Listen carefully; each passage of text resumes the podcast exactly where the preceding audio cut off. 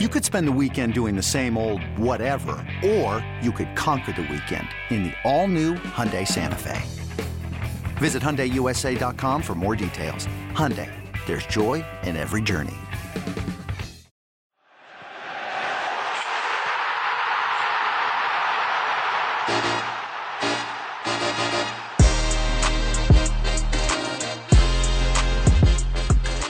Everybody, welcome back to Que Golazo, and it's a special episode. It's the return of the Champions League. We have Jimmy Conrad, Jonathan Johnson, Roger Gonzalez to break down Tuesdays and Wednesdays action, as well as all the betting and analysis. Stay right here, because here it comes.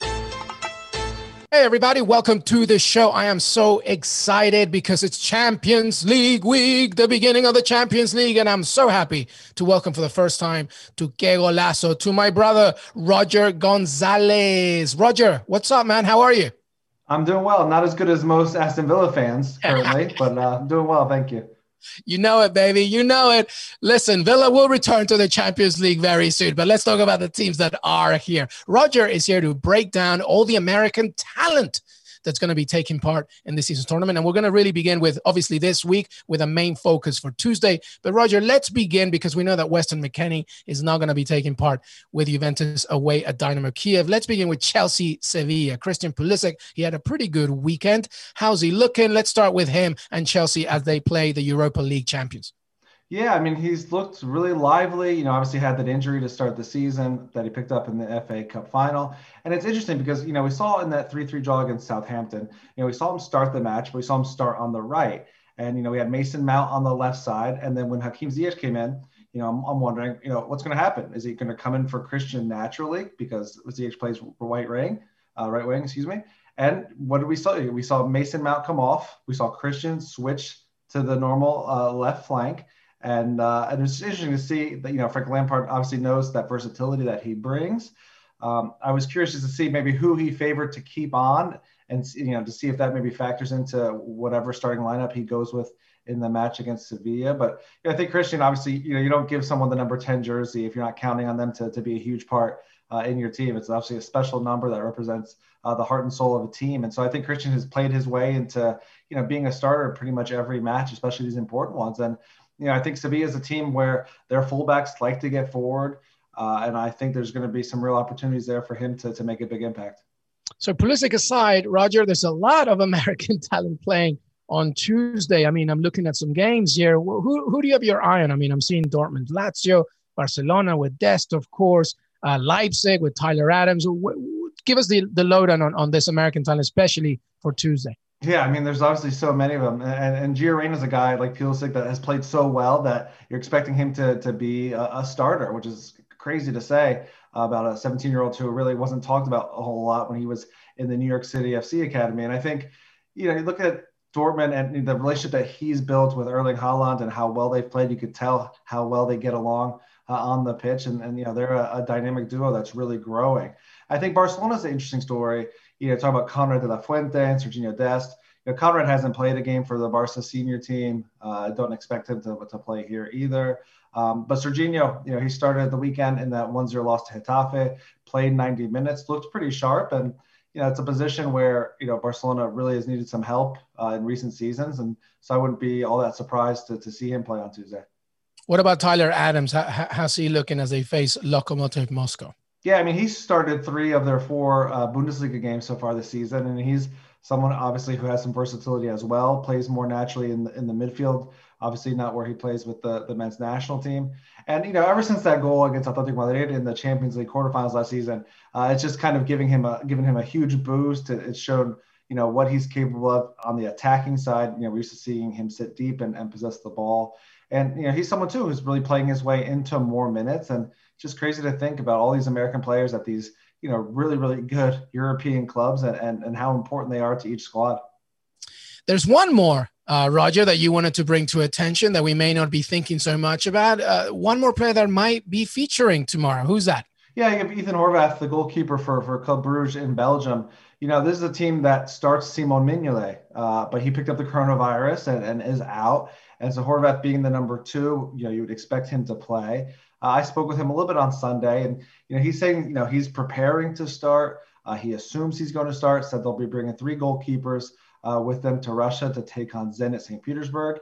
Uh, but he said that in training uh, on Sunday, they didn't discuss the game at all. The, so he's really kind of not, you know, 100% sure if he's going to to be the starter, but we would expect him to. He's played for this team in the Champions League before. Um, really felt like he was actually going to leave the club uh, during the summer, um, but he's there. He's going to have his chance, and you know, Zenit's a team that has some real quality uh, in their side, and I'm sure he'll be tested. Very quick, Roger, before we say goodbye to you, I know that you got your picks. I got my picks just straight off the bat before anything begins. Who do you have winning this whole thing? Yeah, I mean, I think back to last season where you know no one really thought Bayern was going to be a real contender early on in the Champions League because of the issues uh, that they had domestically. Uh, and so Juventus is a team that I'm picking to win. You know, they haven't really done a whole lot to, to prove to me that they can win this competition.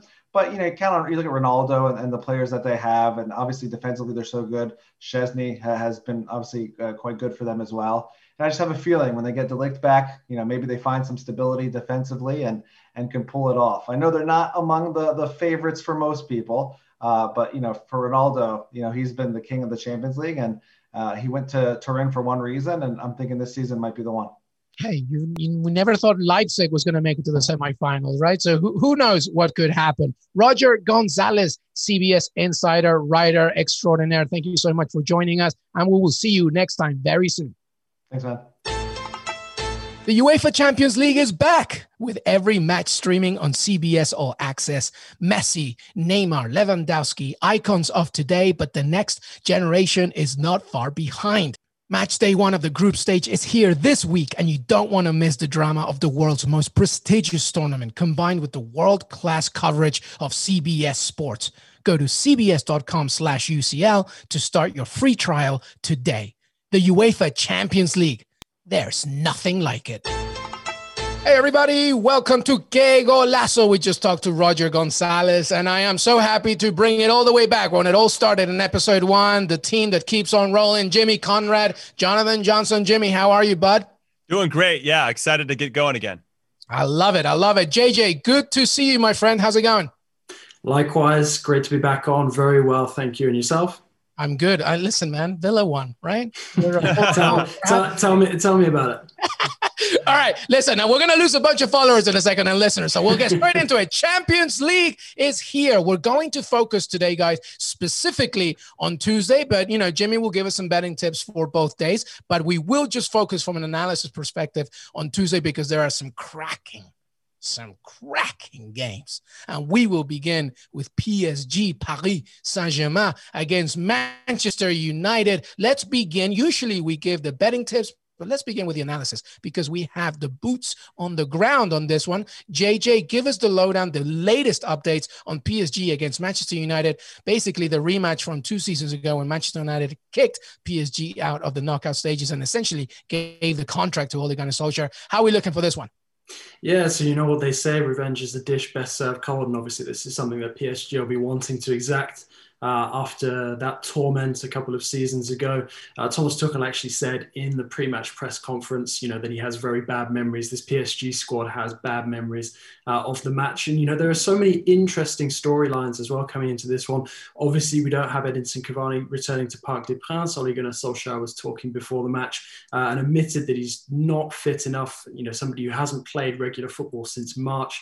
Uh, he's not been fit enough to make the trip. He wouldn't have been able to play any, you know, real uh, in the match. So that is one storyline that's already been killed off. Uh, and disappointing as well for, for fans of the beautiful game that Marco Verratti is looking at missing the first couple of matches uh, of PSG's group stage campaign. Uh, came back from international duty with an injury, uh, so he'll be missing in the midfield. However, PSG have managed to ride a, a sea of absentees in the build up to this one. you know, a bit of a patched up squad went to Nîmes and won quite comfortably. Uh, but then you've got the likes of Danilo Pereira who can come in and make his debut now that his uh, contact case uh, with COVID was was proven negative, so he can feature. Ander Herrera, who was expected to miss out against his former club, will be there. Uh, you know, so obviously he's somebody who's going to be played on both sides of, of this divide by the end of this match. Uh, but it's it's shaping up to be a very interesting one. You know, this isn't the same PSG that we saw go all the way to the final last season. Uh, but you know, this is also a United side that has shown progress at times uh, since they came to Parc des Princes and won but also at the same time has, has kind of either regressed or stood still uh, you know, and not really progressed as, as, as, much as you probably would have expected them to uh, in that time. Obviously, they're back in the Champions League now uh, after a bit of time away, but still, uh, you know, that, that there's this feeling that you know this United side is not tapping into its potential. Obviously, there's a lot of pressure uh, on Solskjaer coming into this one. So, Jimmy, give us the betting tips analysis as well. What do we see here? Because I mean, it's a cracking game from an entertainment value, surely. Oh, it is 100%. I think a lot of the values with Manchester United. So if that's where your heart is going, I think you should consider some of these that I'm looking at. Um, but Bruno Fernandes will score anytime. He takes the penalties. I know he missed his first one in a Man United kit uh, this past weekend. So he's at plus 220. I really like that. I think both teams are going to score in this one. PSG, though, I think we'll end up getting the result for a lot of different reasons. We can get into that in a second. But if both teams score and PSG win, that's plus 170. I like that one a lot. And then uh, Angel Di Maria to get an assist plus 125. He takes all their set pieces. He drops in an absolute dime. And with Neymar coming back into the team, and of course, when you have Kylian Mbappe on your side, and maybe even Moise Kean doing some business. If Icardi can't go, I don't think Icardi can go, then uh, I just think uh, Di Maria is going to get a lot of looks at, at providing some assists. That's, uh, like I said, plus 125. For me, the big three storylines, I think, with this one, with regard to PSG, are they going to be like Liverpool, where Liverpool got to the final, and then the following season they won it. They were so motivated to to like prove themselves that oh we were so close we could taste it and then work their asses off to get back to that spot and then do the business. Okay, so there's that angle. Will PSG be that, or will those top players on PSG be like, ah, well, we couldn't really do it with these guys. I can't wait to go to Real Madrid next summer. You know, so it's just interesting to see what's going to happen there. And and I think the collection of players here and Thomas Tuchel in particular are a lot different than than Jurgen Klopp and the, and the players that he had at his disposal. Obviously, Liverpool had a lot to prove in a lot of different ways. Hadn't won domestically in a long time, so they're really itching to, to win a trophy. Manchester United, Ole Gunnar, who does he start in midfield? This team looks better when they have Juan Mata on the field, when he's playing next to Bruno Fernandes, and when Donny van der Beek's on the field as well. They both kind of, or they all see the game in the same way. I love Paul Pogba. I think he's a world class player. He deserves to be on the field as well. I don't necessarily know where he fits. And that said, if you bring him in, you bring Fred in, you bring in McTominay, they don't really have a true six either. And so that's that's vital for a team that's not very good in their back four. They're obviously missing Harry Maguire uh, for this one as well. They, they just they have a lot of holes in their team, and I think they're going to be a lot of goals in this one. So uh, those are the two big storylines that I had, and then the third one will come to me. But I just started talking and I forgot what it was. JJ, are you ready for this? Are you ready? Are you ready for this? I have PSG winning the whole thing. I have PSG winning the entire tournament for a few reasons, and one of them, Jimmy already said it. Okay. I think that they've learned their lessons from last season. One specific situation here is I look at this squad. I look at this PSG squad, and now they're way deeper. And I think that players like uh, Florenzi, for example, right? The development of Bakker as well. Leandro Paredes looks good. I think that Rafinha free transfer, transfer is a good one for them. Moise Kean, they've now developed a squad. Specifically thinking about this game in particular, I uh, and then I go back to JJ's point, which is I think they still remember two seasons ago what happened, and they're angry, and they want to make sure they you know redeem themselves and at least gain some kind of redemption. And again, I copy what Jimmy said, which is this team under Ole Gunnar Solskjaer works best when Juan Mata is helping out players like Bruno Fernandes and you know trying to support the system that goes behind Rashford, et cetera, et cetera. But the problem is, I still see so many limitations in Ole Gunnar Solskjaer. Yes, they won against Newcastle. Big do right? My cousin who's 12 years old. I'm sure he can manage that against. Come on, man. Side, I'm a Newcastle supporter. I know. I'm sorry, but you're Aston Villa high horse. Well, you know, you know what? Mighty. I tell, I tell you what, that horse is getting higher by the day. it's not even a horse, fellas. it's way higher than that. And trust me, as a Villa fan, I know exactly what it feels like to be managed under Steve Bruce. But anyway, going back to this game, I just see too many weapons causing too many issues for an angry PSG that wants to take some redemption from two seasons ago. PSG wins this one 2 1. Yeah, you know, I, I love your enthusiasm about PSG's chances this season. I, you know, I don't think it's unfounded completely. Uh, your your point about the, the squad depth is is interesting because there is the potential for PSG to have quite a deep squad. Looking at the the business that was done late on in the transfer window, however, my question at this moment in time is: considering we don't know what uh, the likes of uh, Rafinha, uh, Pereira, uh, Kean are going to bring to the table in their current uh, fitness and form. We don't know how long it's going to be until Tuchel, you know, is actually looking at the options that he has available to him and starting to think, okay, you know, I have some selection headaches here, uh, you know, for the first time in a while. Obviously, he went public a couple of weeks before the end of the transfer window about Leonardo's lack of activity. Leonardo then sprang to life and managed to, you know, pull off a few magic tricks and bring in uh, a, a couple of players late on in the window we will see how that depth uh, ends up looking, uh, you know, realistically for, for PSG. But you're right, Florenzi has turned out to be an excellent gamble so far, similar to the way that Juan Bernat turned out for PSG a couple of seasons ago when they took a risk on him after Bayern Munich. Uh, but you've got as well players who are kind of forgotten about at this moment in time. Layvin Kurzawa, uh, who was obviously part of the disgraceful scenes that we saw between PSG and Marseille and got himself a lengthy domestic suspension, actually comes back into play for this one. So yes, you know Bakker's uh, development into a, into a senior option has been very interesting so far this season. But also at the same time, with Kurzawa coming back, Tuchel does have some uh, you know wiggle room now uh, at that left back spot, which he's not going to have domestically for at least another month. Uh, you know, I I, I I I get the you know the the sort of motivation uh, coming into this one for PSG, not wanting to, to make the same mistakes that they made a couple of years ago. But let's also cast our minds back to both of those legs. Uh, you know, Thomas Tuchel had to patch his team up and, and you know, find a way to win tactically uh, that night at Old Trafford. Uh, and then when Ole Gunnar Solskjaer and Manchester United came to Parc des Princes, considering the absentees for, for that match, nobody gave them a chance. Uh, you know, and I think that played into PSG's thinking that night. They got a bit overconfident. Some very, very sloppy mistakes were made. Let's not forget, you know, Gianluigi Buffon, the guy in European football who's been there, done absolutely everything, and you wouldn't expect to drop a clanger uh, on the biggest stage does so. Thilo Kehrer being played out out of position, you know, also messed things up. And then you have a very debatable penalty call late on as well, which you know essentially decided the match. So you know, there, there's plenty of those sort of mini storylines from a couple of years ago feeding into this one.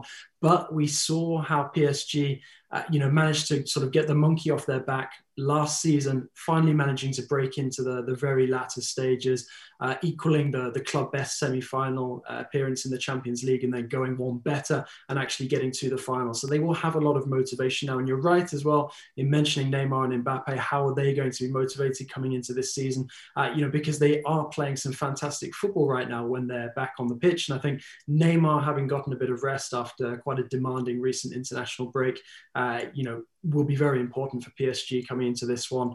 Uh, it's to his credit that Kylian Mbappe played and played so well against Nîmes. You know, but to think that he played on a Wednesday night and then a Friday night is is just uh, it's just crazy. Yeah, I want to jump in really quick and ask what Luis is drinking because PSG to go all the way is a bold shout this early. Uh, but I respect it. It's plus 1,000 on William Hill if you want to put some money on him. I think that might be wasting money. I think those players might be thinking elsewhere as the season goes along. And really, in PSG's case, they seem to be a little bit unlucky with their draws once the knockout rounds start. I do want to add, though, my third point, I just remembered it, was the fact that I think that RB Leipzig is somebody they have to pay attention to. Both of these teams need points to start this group. Istanbul Başakşehir is the other team in this group. They haven't, even though they won the league uh, last last season in, in Turkey, they haven't looked very good since then. They're not playing very well domestically. I think they're going to get walked over. I think they're going to have a cup of coffee here, say thank you very much, and they're going to bow out. Leipzig, I think, has a lot to gain here. And I think they looked very good at the end of the Champions League last season. And I think they're going to learn from their PSG experience where they got kind of their, their asses handed to them in some ways. I thought tactically as well. Tuchel's like, okay, kid, yeah, I know you're managing uh, RB Leipzig, but uh, I don't know if you're ready to take the big steps just yet. And I thought that their professionalism and just their talent and experience overall was the difference for PSG. But RB Leipzig, and really they're going off at plus 500 to win this group. I don't put that out of the realm of possibility. I think that's some really good value there. PSG's minus, uh, 150 to win the group, and Man United's 225 plus 225. I don't think Man United is going to win the group. I think it's between PSG and RB Leipzig. I think Leipzig is probably a better team right now than Manchester United. They're more organized. I think they have their identity figured out. And Ole Gunnar, I don't think has that with United. So again, that just kind of goes back to the point that I think this is a big, big game to kind of start off the group with three meaningful points because I think that Leipzig's going to get that pretty easily against Istanbul Başakşehir. Yeah, listen, I said it as the moment as the draw was done that Manchester United is not getting out of this group. I think RB Leipzig is a good team. And also, we keep forget. yes, obviously they're a rich, deep squad, but Julian Nagelsmann is one of the best managers in Europe. And he will outsmart Ole Gunnar Solskjaer. I'm sorry to say, but I have PSG beating Manchester United tomorrow. Let's move on. Let's talk about Chelsea. Chelsea with all their attack, attacking prowess, the American Christian Pulisic. They brought in so many people. Timo Werner, Hakim Ziyech is over there as well. Kai Havertz, my God, just an embarrassment on riches. And then they tie against Southampton. So what is going to happen in the Champions League against Sevilla, the Europa League champions? Let's go with you, Jimmy, from the betting tips perspective and a little bit of analysis, and then on to JJ. Yeah, this is an interesting because both of these teams are coming into this game having poor results over the weekend. Obviously, as you mentioned, Chelsea were up 2 0 and then somehow dropped the points and tied 3 3. Well, not somehow. I think we all expect it sometimes with Chelsea uh, to not know how to close out games. You know, they shoot themselves in the foot time after time. You think they'd learn, they haven't learned. That makes it exciting for us casuals, I'd say. And then with regard to Sevilla, they lost their first game of the season uh, to Granada 1-0. Now they didn't start Ocampos or De Jong up top. They were resting him for this game. They got the second half. They're kind of splitting the splitting the um, let's say the halves and the and the minutes with their important players to be fresh for this one. I think they're going to have to be fresh. I think Sevilla or Chelsea's a very good team. Also on top of that, when you look at the Sevilla result against Granada, they got a red card. So 45 minutes they were playing down a man. Uh, Granada scored late, so I don't know. I take all that into consideration. Whereas with Chelsea, they were full full strength. They had everybody there, minus Kepa, I guess, because uh, their new signing Mendy is still hurt. Unfortunately for them, he's going to be hurt in this game as well. So they get to roll out Kepa once again.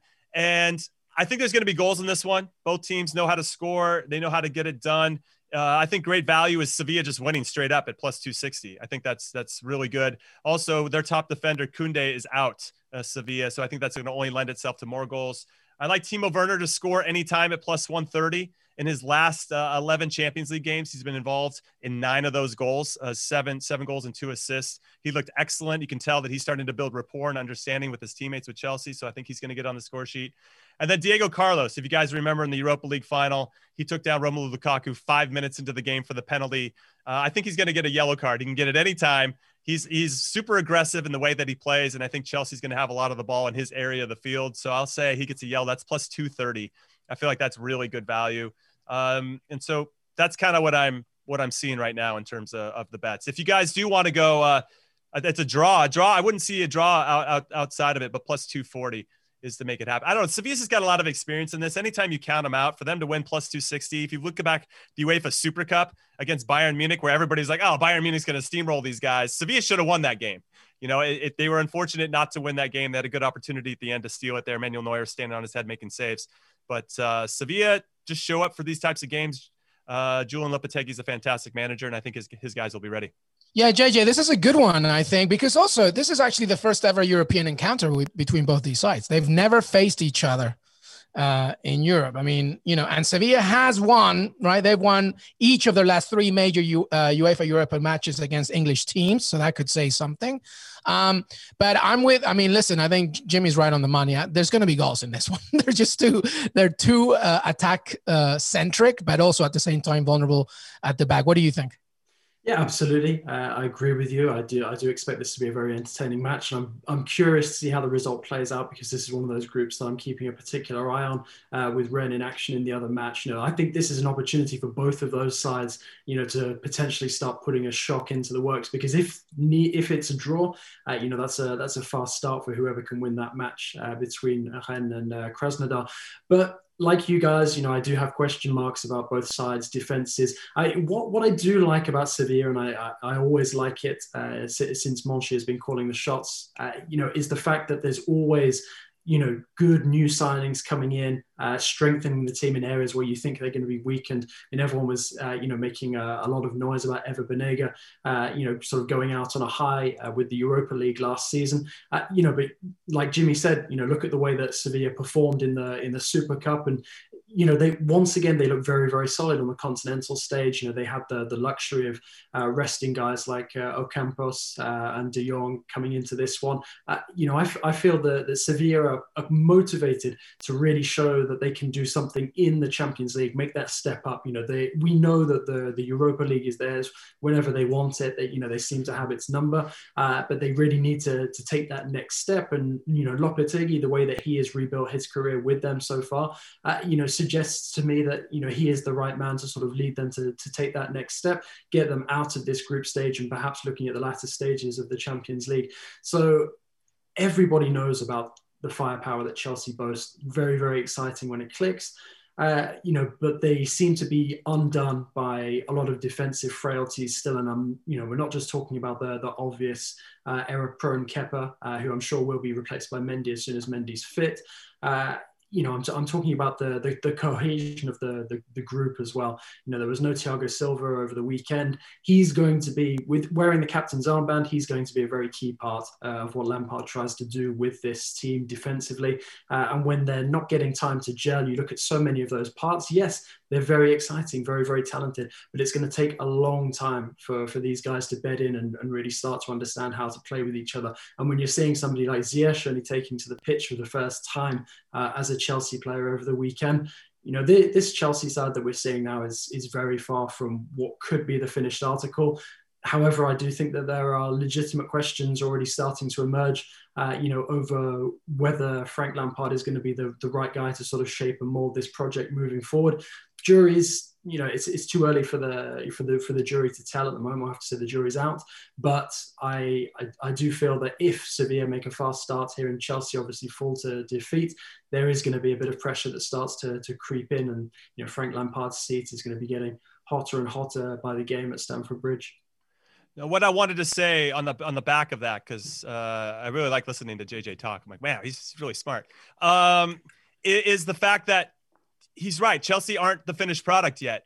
If they can get out of the group stages, they're going to now have three months before the knockout rounds begin. And I think that three months will be very valuable for them to continue to come together as a team and to build that rapport and understanding, especially between the Thiago Silva, right? He's got to understand where Jorginho and N'Golo Kante, how they block the passing lanes, you know how they move how they hold their line where are they stepping when are they going to drop off? These are all these little nuances. And i'm just speaking from a center back. Now you got to imagine that for every single player on the field. You're already seeing it now with timo werner in particular. Jorginho hit that ball uh, direct. It was as route one as it gets is as english football as it gets up over the top. Timo werner did all the rest popped it over the goalkeeper and headed it in. But it's still that hey if, if i'm in a 1v1 situation just put it up over the top and, and see what happens. And i think those little things are going to only make them stronger as they figure that out now they just have to kind of survive the group stages, and they have a good chance of doing that. And then if they get into the knockout rounds with a couple months of understanding and playing in big games up to that point, I think that makes them very dangerous to potentially go on a run, especially over two legs, if that's what we're going back to in the Champions League, which is what I've heard. Not, no more of the single leg stuff until the final. And they're plus 2,000 to win it all. I, I, like that. I like that bet a lot, and and uh, it, it's good value right now. And that that value will go down as they go through the group stages, and they're one of the last uh, 16. But but that uh, that's just something to think about with regard to Chelsea. Yeah, that's a very good point. Uh, you know, bet in early with Chelsea, you never know. I mean, listen, I, I, I one of the earlier opinions I had was I think you look at the squad that uh, Frank Lampard has and is clearly more assembled for the Champions League, I think, than the Premier League. Actually, they, they look more continental uh, heavy when, when you think about it. But the other thing that I said was I have Lampard uh, in this job until Christmas. So let's see what happens.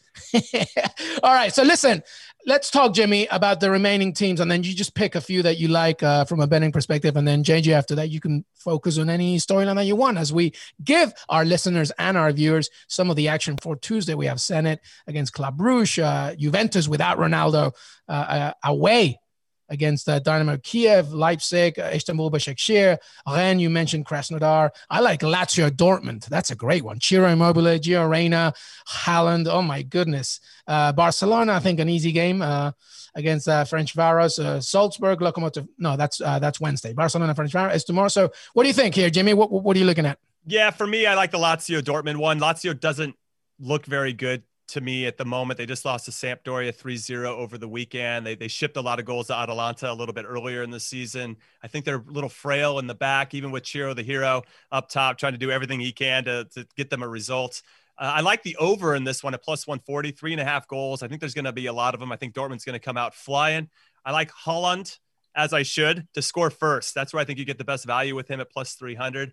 But ultimately, my favorite bet of this game is both teams to score. I think Lazio will get one but I think Dortmund's going to probably put three or four past them. I think in Dortmund to win. So both teams to score, Dortmund to win plus 225. But yeah, for a lot of other reasons, specifically Americans playing over there and playing in the Champions League, I'm excited to see Gio Reyna hopefully get some minutes and do well.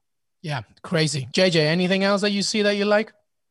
Yeah, I mean, I going back to the the Lazio Dortmund match, uh, I I really fear for Lazio because it's not just like they're struggling this season form wise. I mean, look at how their form dropped off massively uh, after the restart. You know, there's a lot of clubs who have benefited, uh, you know, from that break. Uh, you know, Villa obviously being being one of the, the, the major ones, but Lazio I feel have really really suffered uh, since then. They, they they don't look to have been the same.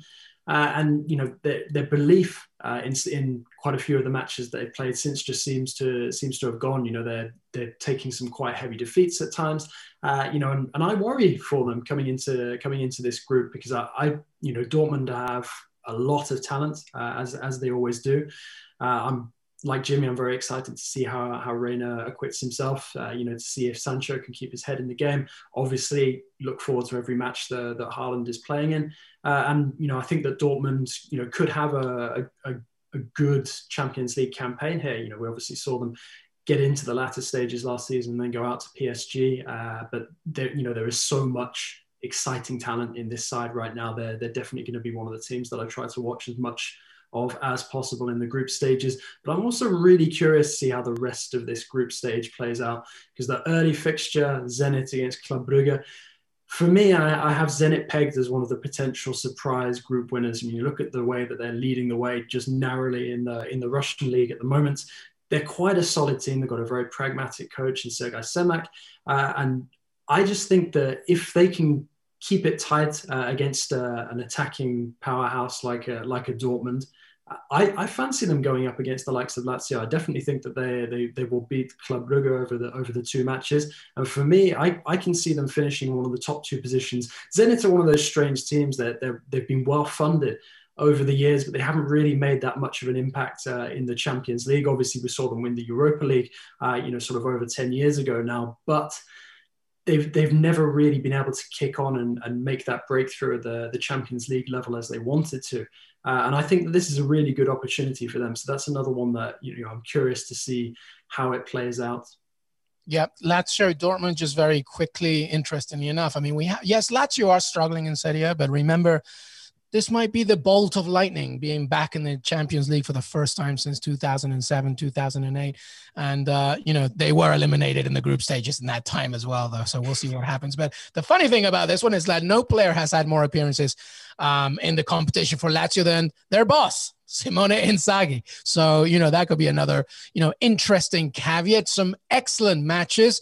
Uh, gentlemen, we're going to finish off here with a quick question because we're talking about the the favorites, the big ones. You know, right? Is there anybody in this tournament that you're looking at and you're going, you know what?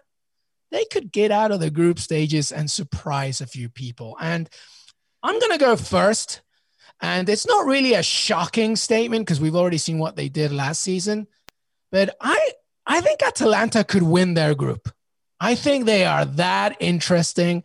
They're kind of like you know, a boxing, uh, you know, synonym here. Like they're kind of like Roy Jones Jr. They they just get in your face and they don't care. They don't have any regard for the defensive side of things. You score three, we'll score four, right? Gasperini just has such a good side. I think being back in the or being in the Champions League last season is going to help them. Um, and I just think they're going to go all out on this one. And I see Atalanta winning their group. Any crazy predictions? Any underdogs that you see, Jimmy? Uh, before we go to JJ, anybody else that we haven't talked about? Well, I say Chelsea. I think that's. Uh, I gave you the reasons why. I just think if they can get to the knockout stages, once that team starts to gel, I think they can be very dangerous for all the players that they have on the roster. They just need to tighten things up in the back, and if Mendy's healthy, I think they're legitimate at plus two thousand right now. That is that is something I'm looking at pretty pretty hard. I wouldn't sleep on Barcelona you know, I think Leo Messi might have something in his bag. One last gift to all the fans there before he goes. They saw. The. I said underdog, Jimmy. They are. It's plus fourteen hundred. they are underdogs. Have you seen them play recently? They just lost to Getafe over the weekend. Uh, you know, Atletico Madrid. Then I'll give you another La Liga team. There you go. With the addition like of Luis Suarez. I don't know where the line is for you. Barcelona's a bit of a train wreck dumpster fire right now. I thought that one was okay, but Atletico Madrid could be one with the addition of Luis Suarez. I still feel like they're missing a number 10. They need a Papu Gomez of their own, you know, and uh, somebody that pulls the strings and allows them to create numerical advantages in the attacking third a little bit more. So I like that. However, my bet for everybody is on William Hill, the leading goal scorer for the Champions League this season, Robert Lewandowski, plus 400. Like that is, dude, you can.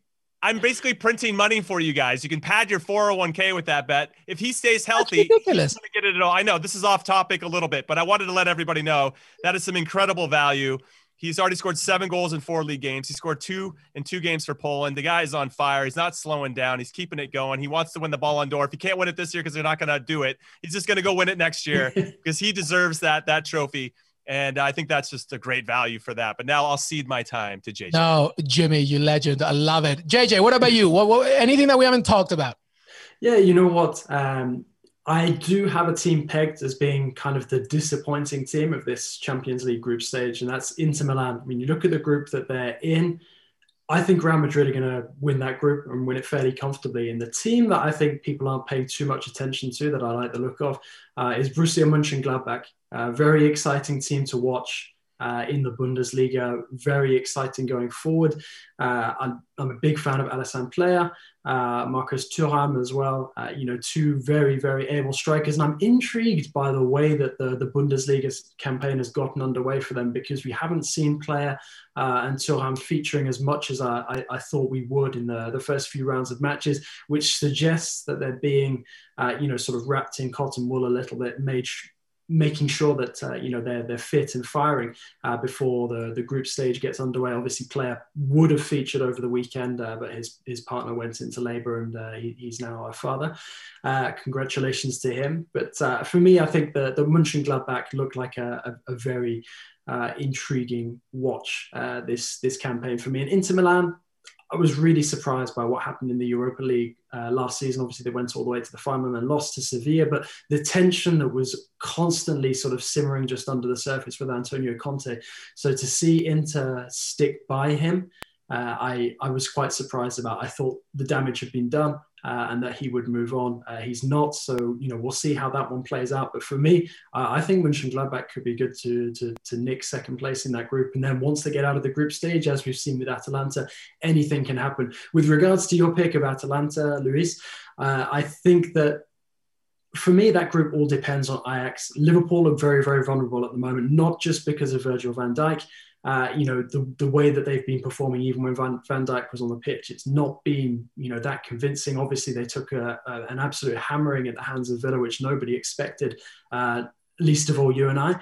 But uh, for, for me, I think Ajax are one of those teams that even when they sell their best talent, uh, they, they seem to have this conveyor belt, this endless conveyor belt uh, of young, exciting talent coming through. Uh, you know, and you look at some of the goals that they scored just over the weekend. The, the football that they're still playing is phenomenal. When you've got somebody like Dusan Tadic, uh, you know, still in very good uh, goal scoring and creative form, uh, you know that you're always going to have a chance. And Ajax are one of those clubs that are steeped in European history. Uh, you know, when you go to, to Ajax as a, as a youngster, you're brought up to thrive on the, these European nights. And I think with them looking at this group, they're going to fancy going up against the likes of Liverpool, the likes of Atalanta, who are now sort of the new neutrals favourites, uh, you know, and upsetting the apple cart. And for me, uh, you know, I think this this Ajax side could surprise a few people, get out of the group stage, and do something uh, the further they go. There you have it. Look at this show. Look at this episode.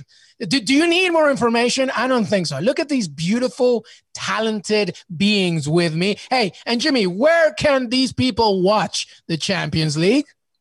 Well, yeah, it's on CBS Sports, baby. That's where it all happens on pretty much every platform and in every way in the YouTube channel. And then obviously Que Golazo, the podcast. We got you covered in every single facet of your life. So come hang out with us. We got you covered. And because we said that, we're going to get a 20% bonus in Christmas, I think, right? I'll, I'll hold our bosses uh, completely accountable to that one. Jonathan Johnson in Paris, who will be at Parc des Princes tomorrow as well, and will be joining us and talking to us from the stadium. And Jamie Conrad, who will also return the next day. Thank you so much for joining us. And guys, thank you I want to thank Roger Gonzalez, Jimmy Conrad, Jonathan Johnson for joining me today on Que Golazo. Don't forget to follow us on Que Golazo Pod on Twitter and go to Apple Podcasts and leave a rating and review on Que Golazo, a daily CBS soccer podcast. We'll see you next time.